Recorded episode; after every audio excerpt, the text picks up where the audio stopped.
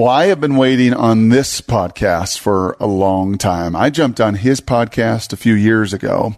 And as it turns out, it was about five years ago that Jason Romano, then producer for Mike and Mike in the Morning at ESPN, felt a holy stirring to do something new, to leave everything that he had known, been at ESPN for over 20 years of his life. He grew up in the Northeast in New York. He knew he wanted to be in media. He worked, he clawed, he ended up getting his way to ESPN in a pretty prominent role there as a producer, but he felt a stirring. Just about the same time I felt a stirring to start this above and beyond podcast. Actually, it was by about a couple weeks. It was the only difference uh, between Jason releasing his sports and faith podcast and me releasing above and beyond. I've known Jason for a lot of years. I knew him a little bit at ESPN. I've really gotten to know him over five years. He's written two incredible books. He's raising a beautiful daughter out there in Connecticut that is still home for him. He speaks across the country, encouraging men in particular on forgiveness. But he's got a story that resonates, I think, with everyone out there. I hope you enjoy the conversation as much as I did. Years in the making with former ESPN staffer Jason Romano, now runs Sports Spectrum magazine, an amazing podcast, an amazing story, an amazing young man here to tell his story.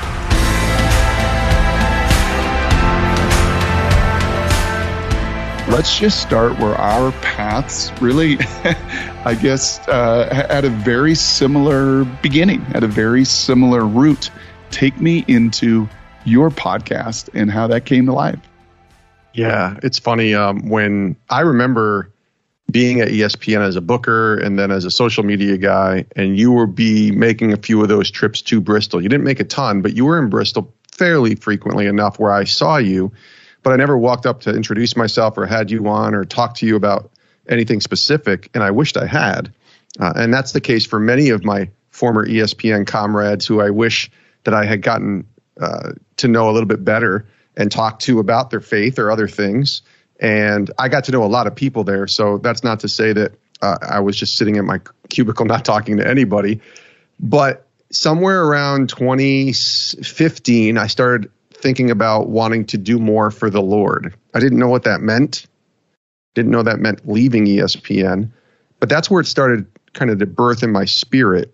And I spent the next year and a half really praying, talking to a ton of people, uh, including my now current boss at Sports Spectrum, Steve Stenstrom. And in 2016, I was working on Mike and Mike in the Morning on ESPN, and it was the fall of 2016 and I got a call from Steve and, and another guy who worked with him, a guy named Raymond, and they basically said they had acquired or purchased Sports Spectrum. At the time, they were just running their own ministry, a ministry called PAO, and then they acquired, or however the word is to to be used, they got Sports Spectrum basically under the the ministry. And I knew what Sports Spectrum was. I'm sure you did too. It's it's the intersection of sports and faith, and I always was fond of it from afar. And I always thought, man, there's such, such a cool, unique niche that they have to talk to athletes about Jesus. That would be amazing to be a part of that someday. I never thought that that would actually happen. And then it happened. And they kind of came to me and said, if you're still thinking about doing more for the Lord, we might have an opportunity that might meet that. And that's where they came to me and said, what do you think about helping us relaunch Sports Spectrum? And the biggest thing we want you to do, besides the website and the help with the magazine, is to launch this podcast. And I remember telling them, absolutely, I'll produce it for you. It'll be amazing. Who's going to be the host? Because remember, Brock, for 20 years, I was a producer. I always wanted to be on air when I was in college, but I kind of relegated myself to the producer role after I graduated college and then eventually got to ESPN. I was never on the air there, except for occasional like pop in things that happen on different shows when you work on them, but never on air or interviewing anybody. and when I asked who is the host, they said, "Well, it would be you, Jason." and I said, "No, you got the wrong guy." I said, uh, "I haven't hosted anything since college. Are you sure?" And they said, "Listen, you worked with the best interviewers in the business, the guys like Bob Ley and Mike Greenberg and you know the list goes on and on and on. Sage Steele. There's so many great interviewers at ESPN. and you've worked as a producer for many years. You know how to ask questions. So just do that. And I said, okay. And they were great because they never really looked over my shoulder and started giving me all this feedback. I just kind of was thrown to the wolves.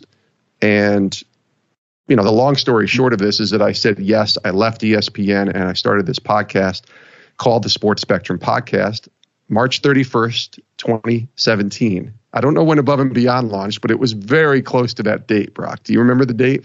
It would have been, uh, gosh, I think it was a few, like a week later, maybe. I think it was a week later. We were on spring break, so it was definitely in March of 2017, I believe.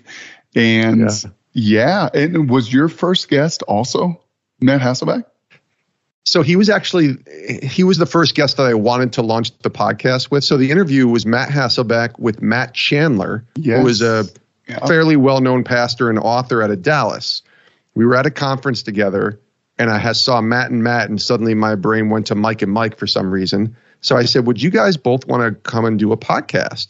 They didn't know each other at all, but I said, "Yeah, let's just let's just chat and see what this where this goes." I love that it was very informal there wasn't a lot of prep. It was just bringing two really smart guys who loved the Lord from completely different backgrounds and talking about their faith. I think I would have done the interview different knowing what I know now than I did then.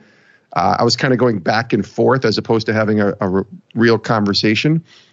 But we ended up making that episode number two, and it's still to this day our most listened to podcast five year, almost five years later. Wow. So, um, but yeah, it's funny how and Hasselbeck told me that that day after we did the interview. He goes, "Do you know Brock Huard?" I said, "Of course I know who he is." He goes, "He's starting a podcast. It's like yours. You and him need to kind of talk." and you know how Matt is, Matt yep. Hasselbeck. He's just kind of like random happen. You know, just you guys yeah. need to talk. Yeah. There was no real anything other than just go talk. You figure it out.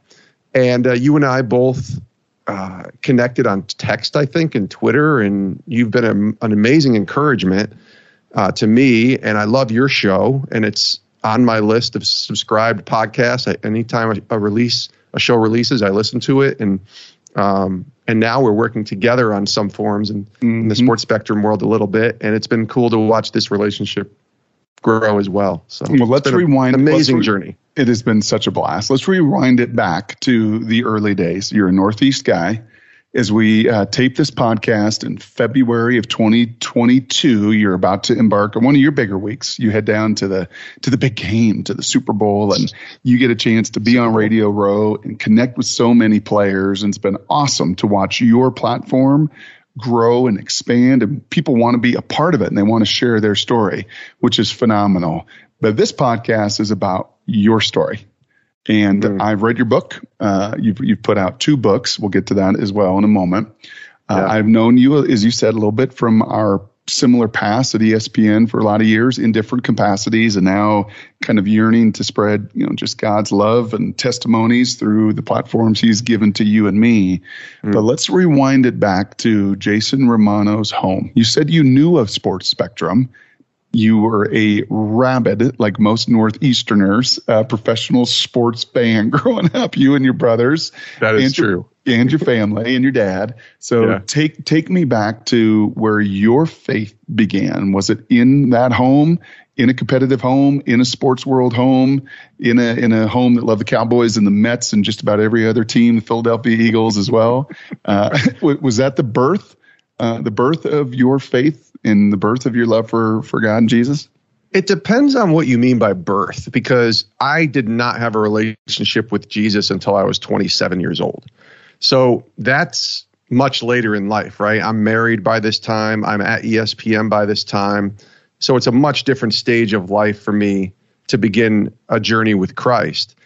But I went to church as a kid. I mean, does that count? My grandfather would take me to church on Sundays. It was uh, St. Patrick's Church in Ravena, New York. And, you know, really the only reason I went was because he promised to take us bowling after or, you know, go play in the arcade and then go watch some football if it was the fall or baseball or something. So everything usually for me revolved around um, sports and just like every kid, you know, getting something in order to do something. It's all about, you know, the gratification aspect of what kids are, you know, I'll buy you a hmm. toy if you do this. So that was basically my childhood. I mean, I grew up in a home where mom and dad were divorced when I was five.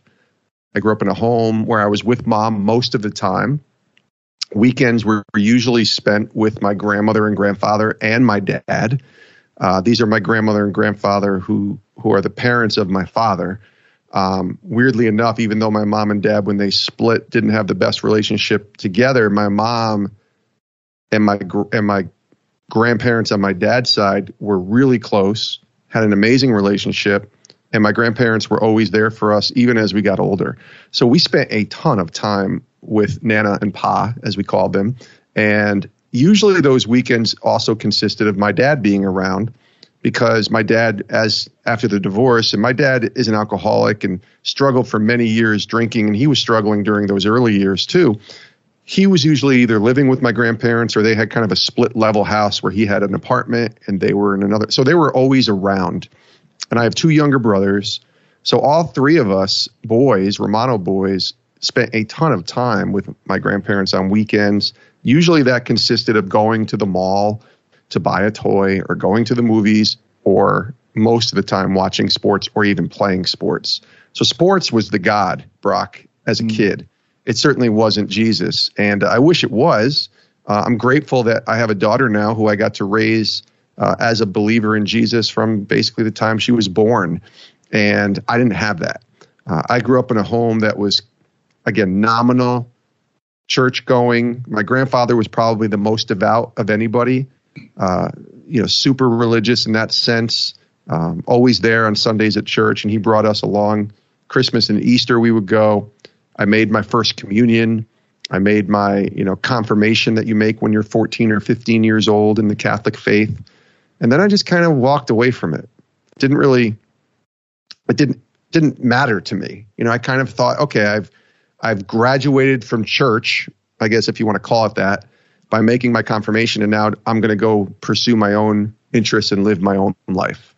And that's what I did for the most part. Uh, again, sports was so, you know, big of a thing for me that even when I got to high school after making that confirmation, my goal was to always become, uh, you know, a broadcaster in the sports world. And so I just pursued that with everything I had. So a broken home and an alcoholic father.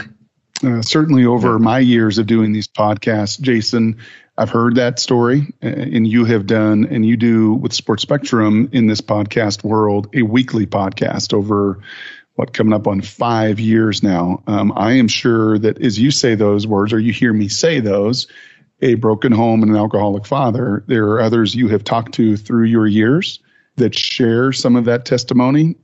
How much hurt? You said God, sports was your God. Um, how much how much hurt was in that home, and was sports not only your God but your outlet for that hurt? That's a great question. Um, you know, when I was younger, there wasn't a ton of hurt because I didn't know any better. Uh, I tell people all the time when I was seven or eight or nine years old, my dad would take me to the bar and he would give me some quarters and I would go play pinball. That's how old I am before video games. I would go play pinball and he would watch whatever the game was at the bar and sit with his friends and drink, you know, for hours. And I would have quarters and a soda and play pinball. So to me, that was a great time. So I wasn't ever angry about that. It wasn't until I became old enough to understand that there was a real issue here mm. and a real problem with what my dad was doing. And that was probably 13, 14. So seventh, eighth, ninth grade. And it was during those years, Brock, where there was a lot of anger and unfortunately, that anger continued for many, many years. I mean, into my 30s and even early 40s uh, with regards to my dad. Um, sports definitely was an outlet. Um, what's weird is that my dad and I, as we even have a relationship now, the commonality that we have when we chat is sports. It's really all we talk about. It's all we talked about then. So it was a really weird dynamic because as much as I love sports and I was around my dad and he was always wanting to talk about sports as I got older, I couldn't enjoy it in the way that I wanted to have it be enjoyed because there was always that caveat is dad drinking again? Is he sober or is he drunk? And so it was a weird, I don't know, push pull, love hate kind of relationship in some ways. I love sports. I just didn't love talking sports or the sports aspect of what it brought when my dad was around. My dad, most of his drinking that he would do, and he went on many binges and, and had some really bad moments. Those drinking, those moments that he would drink, for the most part, were involved around something to do with sports. Hmm. He loves sports. He loves his teams. And when those moments would happen, when his team would lose or something happened with whatever, he would he would go to the bottle. And so I, I don't know if I can if I can even explain it properly, Brock. But I love sports. I didn't like the sports that my dad loved because it made him act like a different person that I didn't like. But you knew you wanted a life in sports or at I least did. or at least as a kid and through high school and as you push on into college you really felt a pull that I want to cover sports. Yeah, I, I mean, you don't know if it's going to happen. You know, we all have dreams as kids, and I, I meet a lot of people who have, you know, these dreams of what do you want to be when you grow up. And you know, I would have told you at seven or eight years old I want to be a professional athlete, and I would have told you at 14 or 15 I want to do what I was able to do. I mean, I my high school yearbook my quote was to be the greatest sports announcer since Howard Cosell. That was my ambition. You know, that tells you how old I am because Howard Cosell was a big deal back in the late 80s and early 90s. A lot but of the audience right now is Googling right now. It's okay. Go, go Google Howard Cosell. Howard Cosell. Yeah, he's a pretty he's a pretty big deal in the 60s and 70s in the broadcasting world. Uh, obviously, it didn't turn out for me to be the next Howard Cosell, but that gives you an idea of where my mindset was at 17 years old on what I wanted to do. So yeah, sport. I mean, if you'd have told me at 17 that I would have had the career that I had, I wouldn't have believed you, even though I put that I wanted to be the next Howard Cosell. Uh, but yes, that that was the hope. I mean, I got made fun of a lot because I was so immersed in sports. My mom used to say things like, "Man, you know sports. I wish you would know your school your schoolwork and have those grades as as well as you know sports." And even now, as a believer, I I still get people say, "Man, I wish you knew more about the Bible than you do about how much you know about sports." And I said, "That's that's the Jason before Jesus who yeah. studied everything and memorized all of these stats." So, uh, yeah, I mean, that was the hope, Brock, was that I would end up in sports. You just don't know if that's going to happen, but that was certainly the hope. So you grow up in Ravena, New York, and after high school, you go where? Go to college. Uh, when I graduated high school, I didn't know a lot. There wasn't a lot of advisors or people around to kind of take you to where you want to go. So I just looked in New York State for a two year broadcasting program school that wouldn't, you know, put me in debt too much, but would allow me to get a degree. And so I went to Cayuga Community College, which is based in Auburn, New York, about 30 miles west of Syracuse. And I went out there for two years uh, I read online. No, I guess it wouldn't have been online, but I read in a magazine or somewhere that they had the best two-year broadcasting program in the state of New York. So that's where I went because I wanted to do broadcasting. And by day two, when I walked in there as a 17-year-old, soon to be 18-year-old, I was very young. I was on the radio hosting a radio show for that station. So they put you right into the mix. Now, was I any good? No, I had no idea what I was doing. But I really cut my teeth early in learning that this is exactly what I would like to do someday. Mm. Broadcasting basketball games, broadcasting high school football games, learning about radio and learning about television announcing and audio, um, writing, all of these things that at 18 and 19 years old I was learning how to do. Um, so I got my two year degree there. And then there was a there was a moment, and I, am happy to go into it if you want, uh, that I took two years off from college at 19 years old. Uh, again, I didn't have a lot of advisors or people around me kind of say, you know, you need to go here, you need to go there. I just thought you get a two year degree, got your associate's degree, maybe I'll get a job in broadcasting. But how do you even get a job in broadcasting? Doesn't there have to be a job opening in the newspaper in order to get a job? So uh, I just got a job out of college, and my very first job was working at Toys R Us. No joke. So I worked at Toys R Us for about a month and a half. Then I got a job working with my mom, not together, but at the same place at a hospital in Albany, Albany Medical Center. And I worked in the hospital for a year and a half, full time. making six bucks an hour, working in the pathology department of Albany Medical Center at 21 years old. And I had this moment with my my great friend, my best man at my wedding, Eddie Nieves, and Eddie and I were rooming together while I was working at Albany Med in, par- in an apartment. And one day we both looked at each other and said, "Do you want to do this for the rest of your life?" And we both said the same thing to each other. He was working as a teller at a bank, and I was working as a lab information technician, I think was the title at Albany Medical Center. And I looked at him, I said, No, I don't want to do this for the rest of my life. And he said the same thing. And I said, Well, what are our options here? And he goes, Well, we, we need to go back to college and get our bachelor's degrees. And then hopefully from there, you know, we can go into what we want to get into. That's exactly what we did. We both mm-hmm. reapplied, went back to college after two years out, and uh, 21 years old, almost 22, and I was a junior in college, and I went to the State University of New York at New Paltz, which is an hour north of New York City and they had the best four year communication and media program in the state. And I don't know why I thought about going, I didn't think about going to Syracuse or, you know, going outside of the state, but I, I was always thinking financially what was the best situation for me. So I went to New Paltz and I got two years of hands on experience. My focus was my grades. Uh, I did pretty well there in that that area, and I got my degree, my bachelor's degree in communications and media in 1997, and started my broadcasting career professionally about a month or two later. Wow! And you just yeah. went and knocked on the door in in Bristol, Connecticut, huh? You just that wasn't it. right away though. That's not what happened. I'll tell you that. So it's funny you say knock on doors though, because when I graduated college in '97, and I was really done with college this time, but I knew I wanted to work in broadcasting. I took my resume and it was just a I don't even know how I had a resume. It was just college experience, right? For the most part, a little bit of internship experience. And I walked to every radio station or walked into every radio station in the Albany, New York area. And I said, I will do anything at your station. And before I could even get to a bunch of other ones, I went into WGY Radio, News Talk Radio 810 WGY in Albany, New York, the largest uh, radio station in New York State it's a 50,000 watt AM powerhouse. You know the radio world, Brock, so you know where I'm mm-hmm. talking about here. And I walked in there and handed the lady at the reception desk my resume. And the next day I got a call to come and volunteer in the marketing department.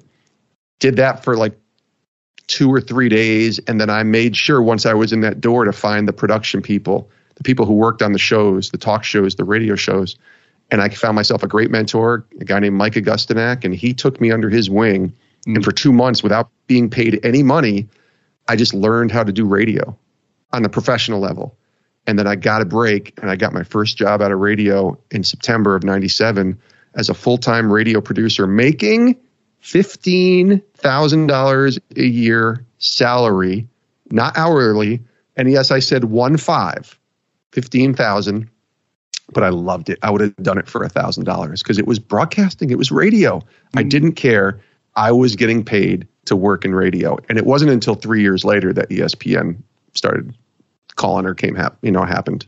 So at this point, as you said to us earlier in the episode, you don't know the Lord. You're not walking with the Lord right? As you're as you're trying to navigate these paths, trying to make these decisions, trying to see what doors are going to open, what your life has for you. It was not navigated by the Holy Spirit. It was not navigated by prayer. It was not navigated um, by by many mentors, other than, than your roommate. you, yes, you both right. looked at each other in a key moment. So then, when when does that happen? You said at 27, so we got to be coming pretty near that yeah. time where the Lord came knocking on your heart. Yeah, I got to ESPN in 2000, started there July 18th of 2000, was not a Christian. But in 1998, my middle brother, Chris uh, Romano, was the first in our family to begin a relationship with Jesus. Now, that was very foreign for me to hear those words. Um, I grew up in a, a, church that you just kind of attended. I, I never knew that you could have a personal relationship with Jesus. I just thought you go to church and you pray a prayer and you leave and you take the host and you take the wine and then you're done, you know. But my brother got saved at, in 1998 and became a follower of Christ. And when that happened, I thought he was crazy because he changed. I thought he was in a cult. I said, "What is going on with this guy?" But that's after I got past that fact that he wasn't in a cult.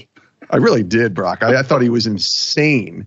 And I've told him this um, because he did a 180. He was on a path that was so dark and bad and he turned his life around. And i'm like only cults that only happens in cults right? Where you start you know doing these weird things. But then i watched how he lived his life. I really did. I watched how he got married and treated his wife tara. I watched how he became a dad to sam my nephew and how he loved sam. Watch how he talked i watch how he talked to me i watch how he he would say things like i'm praying for you jason i really genuinely am God's got great plans for you. And I always thought, yeah, okay, whatever. But I watched it and I watched him live it. And Mother's Day 2001, so this is 10 months after I started working at ESPN, my brother Chris invites me and my mom and my other brother Damien to church, to go to his church, and then to go hang out and spend Mother's Day together. Brock, I told you I was in a Catholic church when I was younger. My brother's church was the opposite end of the spectrum. It was a spirit filled, charismatic church. We'll just say that. And it had worship music and rock bands and singing and people raising their hands and clapping. Uh, I felt like I was at a concert. And then when that's done, a pastor comes up and speaks for like 30 minutes and shares a powerful message. And I'm thinking, this is not like the church that I grew up in. And it wasn't, it was a little weird uh, especially the worship part. If you've never been around a church where there's worship and singing and clapping, it's very strange. But the message that day, and I don't even remember what it was, but the pastor shared a message, and that was at least interesting to me. To the point where I ended up back at my brother's house, and we're in his, you know, hanging out, and he's like, uh, "What'd you think of the church service?" And I said, "I thought it was okay. It was all right." And I don't know why he saw that, but when he heard me say it was all right and that I didn't hate it, he said, Really, you didn't hate it? Come with me if you would. I want to talk to you about something. And I said, Okay. So he brings me to the back bedroom of his house, and we're sitting on his on his the end of his bed, and he looks at me and he says, um, "I really want to share with you about the gospel. Are you willing to hear it?" And I said, "Yeah, I am." Well, I don't know what that means, but tell me more. And he proceeds to tell me about Jesus and salvation and the cross and why, as a person born into this world, you know, we are in need of a savior because of the sinners that we all are. And again, I didn't fully understand or grasp it, but he basically then said, Do you want this? Hmm. And I said, I think I do. And so we prayed together. I really don't remember exactly what I prayed. It was probably the quote unquote sinner's prayer. Uh, and I began a relationship with Christ that day. I don't know if I died that day, Brock, if I would have gone to heaven, because I really didn't know what I was saying yes to. I just know that my heart was open that day. And I tell people all the time if you're going to start a relationship with Christ, all you need is your heart to be open. You don't need to have it all figured out. You don't even need to clean yourself up if you're in a really bad place. You just need to have a heart to say yes. And that's what I did. Now, it took me about a year a full year to fully grasp and understand what I had said yes to. I got baptized probably 18 months later after I got mm-hmm. saved. But I said yes, and I began that relationship. And then now it's been 20, almost 21 years, and uh, I'm still learning. I'm still growing. The sanctification process is still occurring every single day. Uh, but I am so thankful to my brother, who is my hero and my best friend, that he had the gumption to just say, Can I share with you about this Jesus that I have hope in? Recognizing that I was willing to at least listen. And it changed my life.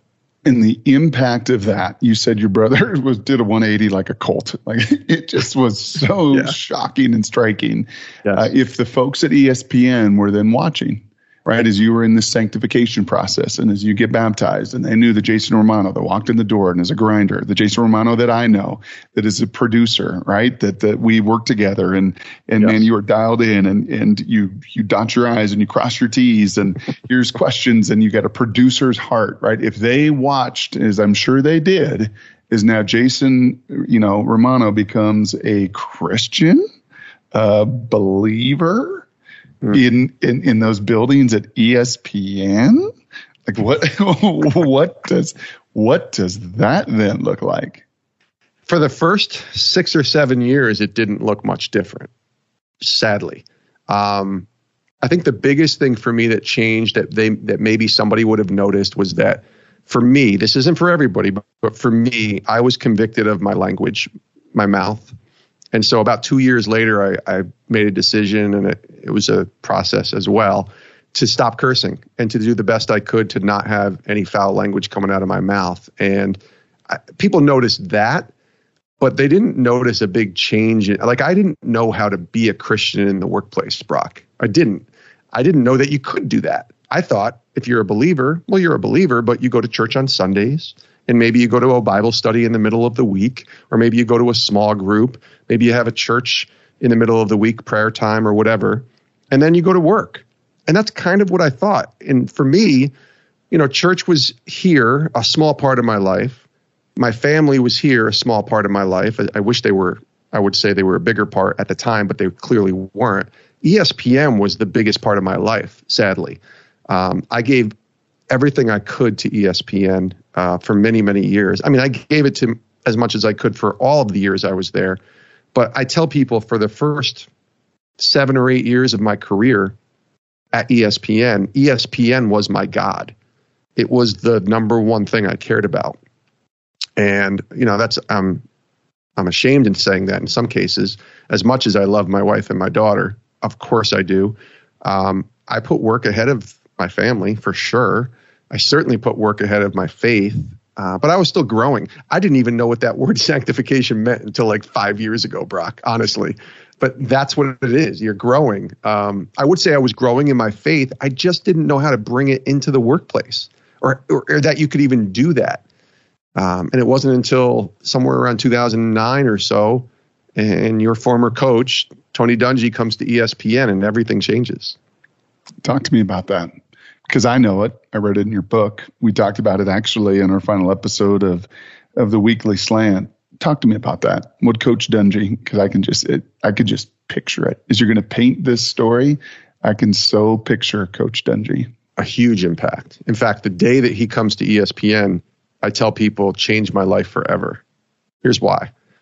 He comes to ESPN. He's writing a book called The Mentor Leader, and it's one of his i mean he's first of all he's a phenomenal writer. If you haven't listened or read any of tony dungy's books go read them they're all amazing.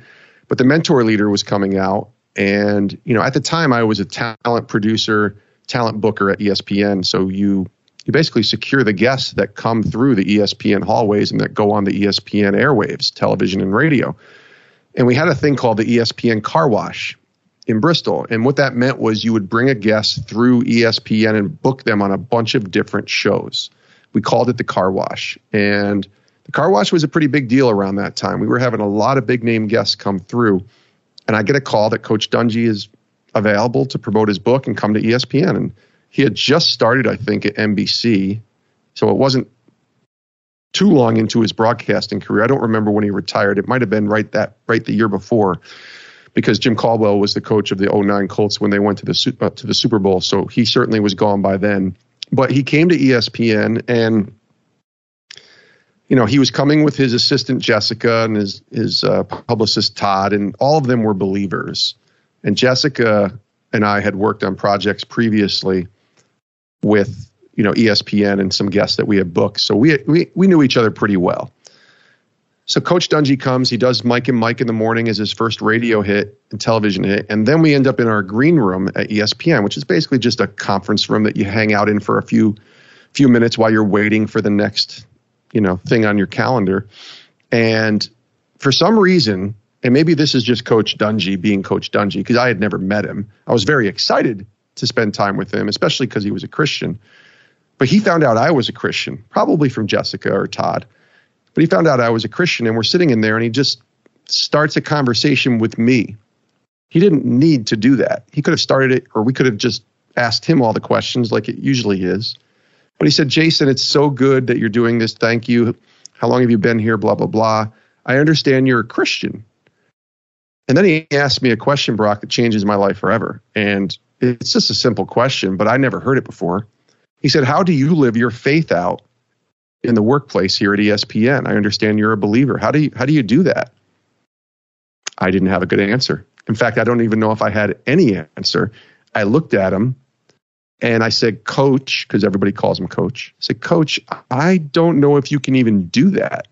I said, I'm a Christian, but I, I'm working at ESPN. I think I'd have to work at the Fellowship of Christian Athletes or Sports Spectrum or Athletes in Action or some church to live my faith out in my job. And I could sense Coach Dungy was just disappointed with my answer, Brock. He's just kind of like, hmm, okay. But before he could even respond, Jessica steps in right in front of Coach Dungy because we had had a previous relationship and worked worked together. She knew me, and she just put her hands on her hips and looked at me like that angry wife looks at a husband when he does something wrong, or that mom looks at a kid when they come home late from school or whatever. And she just shook her head and said, Jason, you don't get it, do you? just like that. I said, I don't get it. Jess, what, what don't I get? I don't understand. She goes, You don't understand what Coach Dungy was just asking you. Look at where you work. You're at ESPN. Look at all the people that you can impact. Look at all the people that you can be a light to. Look at all the people that you can live your faith out to and make an impact. And then she said these words, Brock. I think you might have thought Coach Dungy said them, but it wasn't him. It was actually Jessica who said, Until God calls you away someday, maybe he will. And spoiler alert, he did, but maybe he will. Until he calls you away, you are to bloom where you are planted right here at ESPN. And until he calls you away, this is where God has planted you. So bloom, bloom where you're planted right here. Don't be so focused on potentially thinking you have to leave to be a Christian. You're a Christian everywhere you go. And I could see Coach Dungy in the background, like, that's my girl. That's my girl. Um, just because I knew that that was the answer I was probably supposed to give that he was hoping for that I just didn't know about. But Jessica changed my life. Coach Dungy changed my life because I realized from that moment that I wasn't just an ESPN producer who happened to be a Christian. I was a believer in Jesus Christ first that happened to be an ESPN producer, that happened to be a husband, a dad, a friend, whatever. My faith in Christ had to come first. It had to be the center of all that I was. Now, that took a while too to fully grasp. But that day, Jessica and Coach Tony Dungy changed my life forever and changed my perspective forever. That I understand, okay, now I can go to work every day at ESPN and there's a, an intentionality, there's a mission that I'm on each day to be the best example of Jesus that I can be to the people that I work with each day. Did that day, that moment, that growth, that, that those roots that started to plant that day, was it at that time as well that you realized, all right, I've got to tackle this thing called forgiveness with my dad? That's a great question um, because a little background. After I became a Christian, I still struggled with my relationship with my dad. My dad um, continued to drink heavily in his 20s and his 30s and his 40s and his 50s, all the way to almost 62 years old. And I harbored a lot of bitterness and anger. Um, as Ephesians 4 talks about, to let us put away all bitterness and anger and wrath and clamor and slander. I had all of that towards my dad. And it was probably four years later till I was able to forgive him. Uh, so it wasn't right away. I wished I could have told you that I understood what forgiveness was all about when it meant giving that forgiveness to others. I understood, and I don't know why it took me a while to get this, Brock, but I understood the whole aspect of faith and accepting Christ into your life is based on forgiveness. We go to Jesus and say, "Listen, I'm I'm going to come to you right now as I am. I've made a ton of mistakes. I'm an idiot. Whatever. Will you forgive me of my sins? Will you forgive me for all these things?" There's a process there that has to take place between you and God in order to get to that moment. So I did that, and I understood that for, forgiveness came from God towards me, but then bestowing that forgiveness on others for the most part, I think I didn't have any issues with that except my dad. And I had thought I had forgiven him for many years because I allowed I allowed him back into my life. You know, phone calls, gatherings, whatever. But every single time he would drink and get drunk and we would be together or I was on the phone with him and I knew that he was drunk, I would just turn into him in a different way. So he was bitter and angry and screaming and saying things you should never say to a son. And he said those to me in some really foul language. I would turn around and just push that right back on him and scream and yell at him and say some things I'm not proud of either. And that told me now that I look back on this whole thing that I had not forgiven him yet. Because if I had put that bitterness and anger aside and forgive as God and Christ have forgiven me, that's not what would have happened. There would have been some fruit. The fruit of the Spirit would have existed. I may not. Have, I, I may still have been a little angry with him, but I wouldn't have lashed out in that true rage that I was doing towards him. So it wasn't until 2013 he hit his lowest point. He was in a full depressed mode, uh, a lot of mental health issues as well as the alcohol, and he tried to end his life. Um, he took a bunch of pills in June of 2013, and he was just done with life.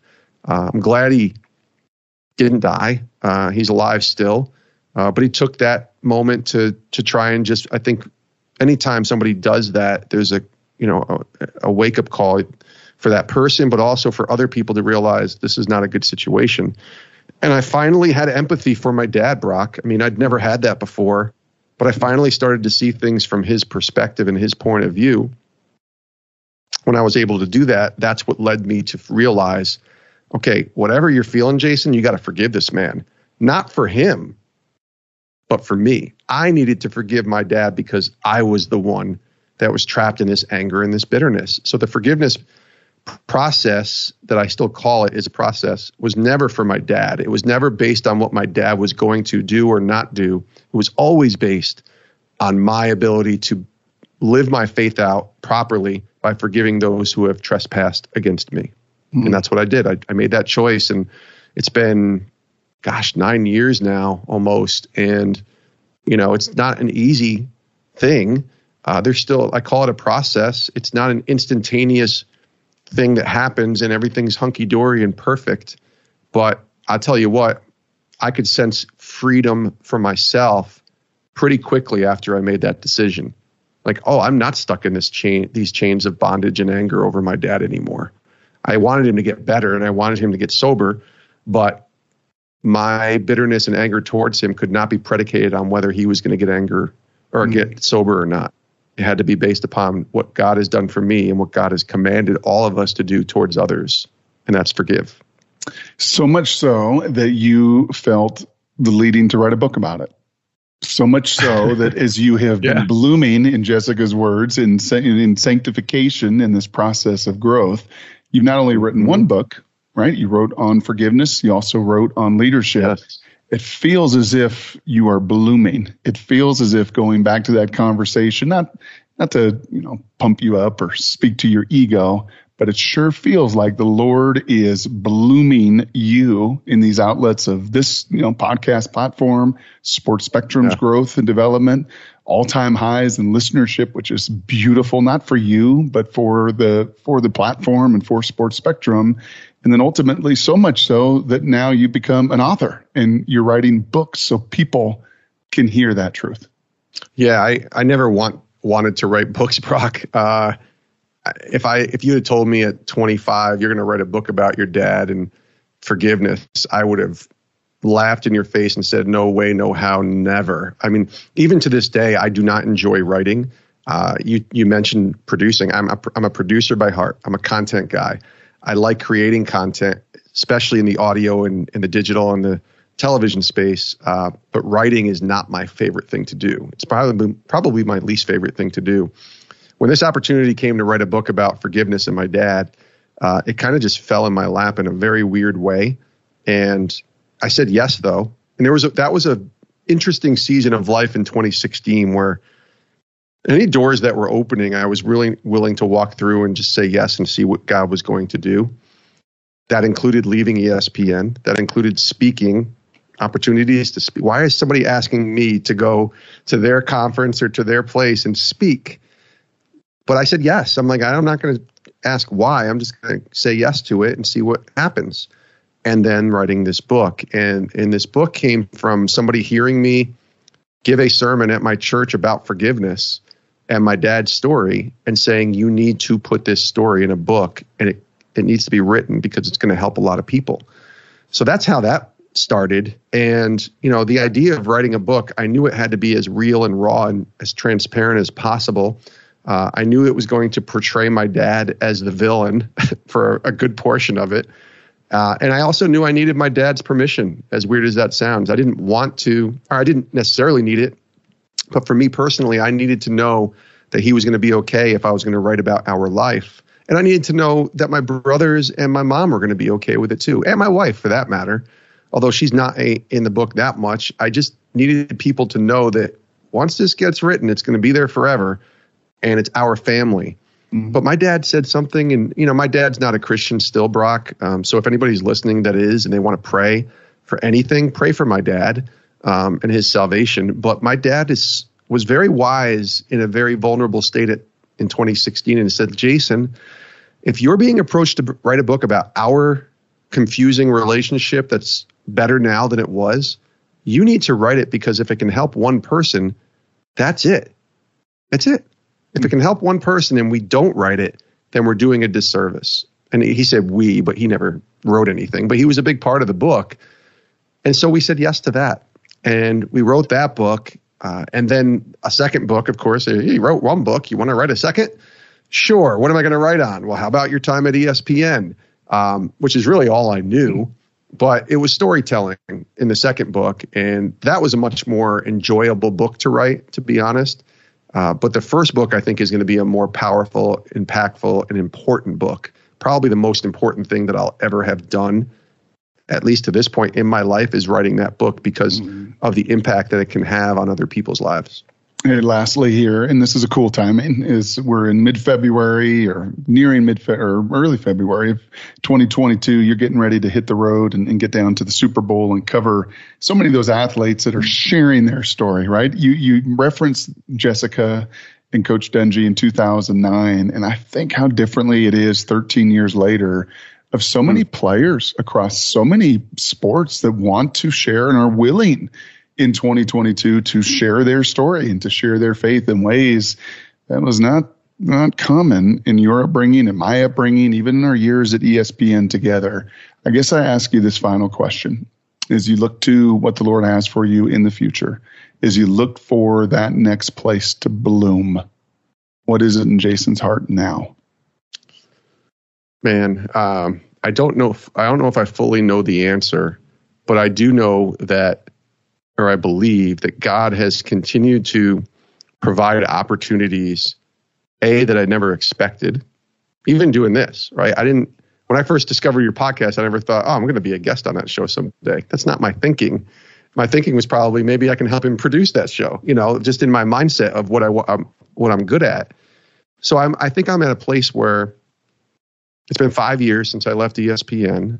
I've seen God do amazing things in not only in my own personal life, but in the work that we're doing with Sports Spectrum and how we're growing and how we're creating and evolving with different content. And I don't know what that's going to look like in five years. I hope it looks amazing and I hope I'm still there. But I'm also smart enough to know that God has his plans and my plans are fine, but I really want to follow his plans. So if his plan is for me to someday leave there, but he's got another door open, then then I want to I want to say yes to that because that's his plan. Uh, but I really like where I am right now.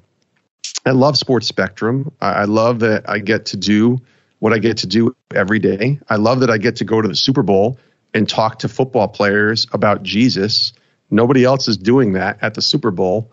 Um, they're all talking about the game. I'm talking about Jesus, uh, or I'd like to talk about Jesus. So I I understand completely that what I'm doing is not exactly what I thought I would be doing when I was 22. And yet it's everything that I thought I'd be doing when I was 22, just in a completely different way.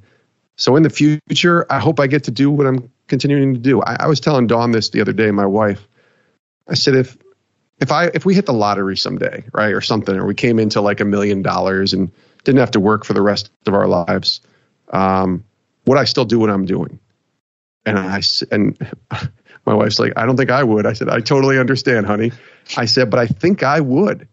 I think I would continue to do on some level the work I'm doing right now because I just love it so much. Um, I work hard at it. I take it seriously. Uh, I do want to have, I have a com- competitive spirit, a competitive edge, as you know, having worked with me. That I want to do well. I want to make work great work and do it really well. But I just love what I get to do, and I don't see it as work. Mm-hmm. Uh, I see it as mission.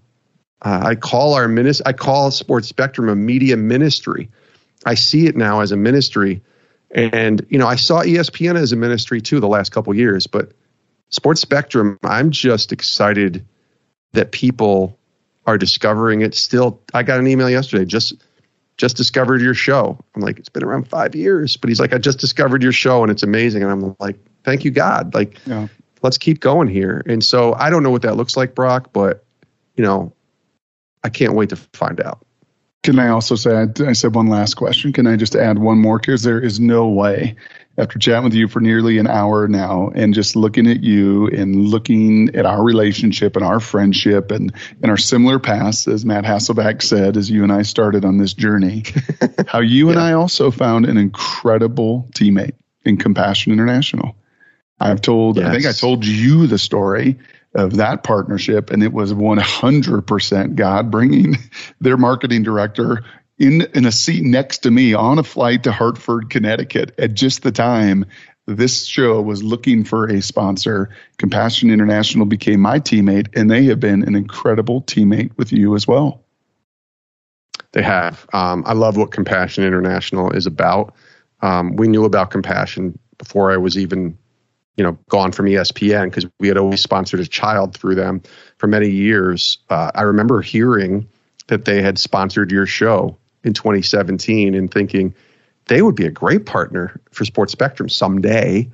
And lo and behold, th- the way God works, um, in 2018 they became a partner and a sponsor of Sports Spectrum's podcast, and they have been ever since. Mm-hmm. And so they sponsor your show, they sponsor our show uh, they're a big part of our overarching ministry with Sports Spectrum, and I love what they are all about releasing kids from poverty. I loved what happened in 2020, as horrible as that sounds with the pandemic, and it was awful. I loved how Compassion stepped up with professional athletes and did the Fill the Stadium initiative and raised $40 million to save, you know, 70,000 kids and their families who were stuck in poverty. I love that they have such a heart's desire to share the gospel with each and every kid that comes through their program. I love that there's a ton of people in the sports world that are connected there. So it really marries the sports, the faith, you know, worlds in, in such a great way. I love the heart of Jimmy Mellado, the CEO uh, of Compassion. I've got to meet him many times. I, I love what they stand for. And the fact that they're partners for this show, for Sports Spectrum, uh, it really brings it full circle, Brock, in a lot of ways. And uh, you know, I can't speak highly enough about them, and I'm really thankful that they believe in the work that we get to do as well, uh, and believe that supporting us and allowing us to support them. Uh, it's just been a great relationship to be a part of, and I love Compassion. I hope they're they're continued partners with us for many years to come because the work that they do is so important. And I love that 60 minutes felt like one. That's a pretty that's a pretty good deal. Jason, I so appreciate too, you, man. I so appreciate you. It's been a long time coming. Uh, one last little peel the the layer back or the onion back is we were to do this.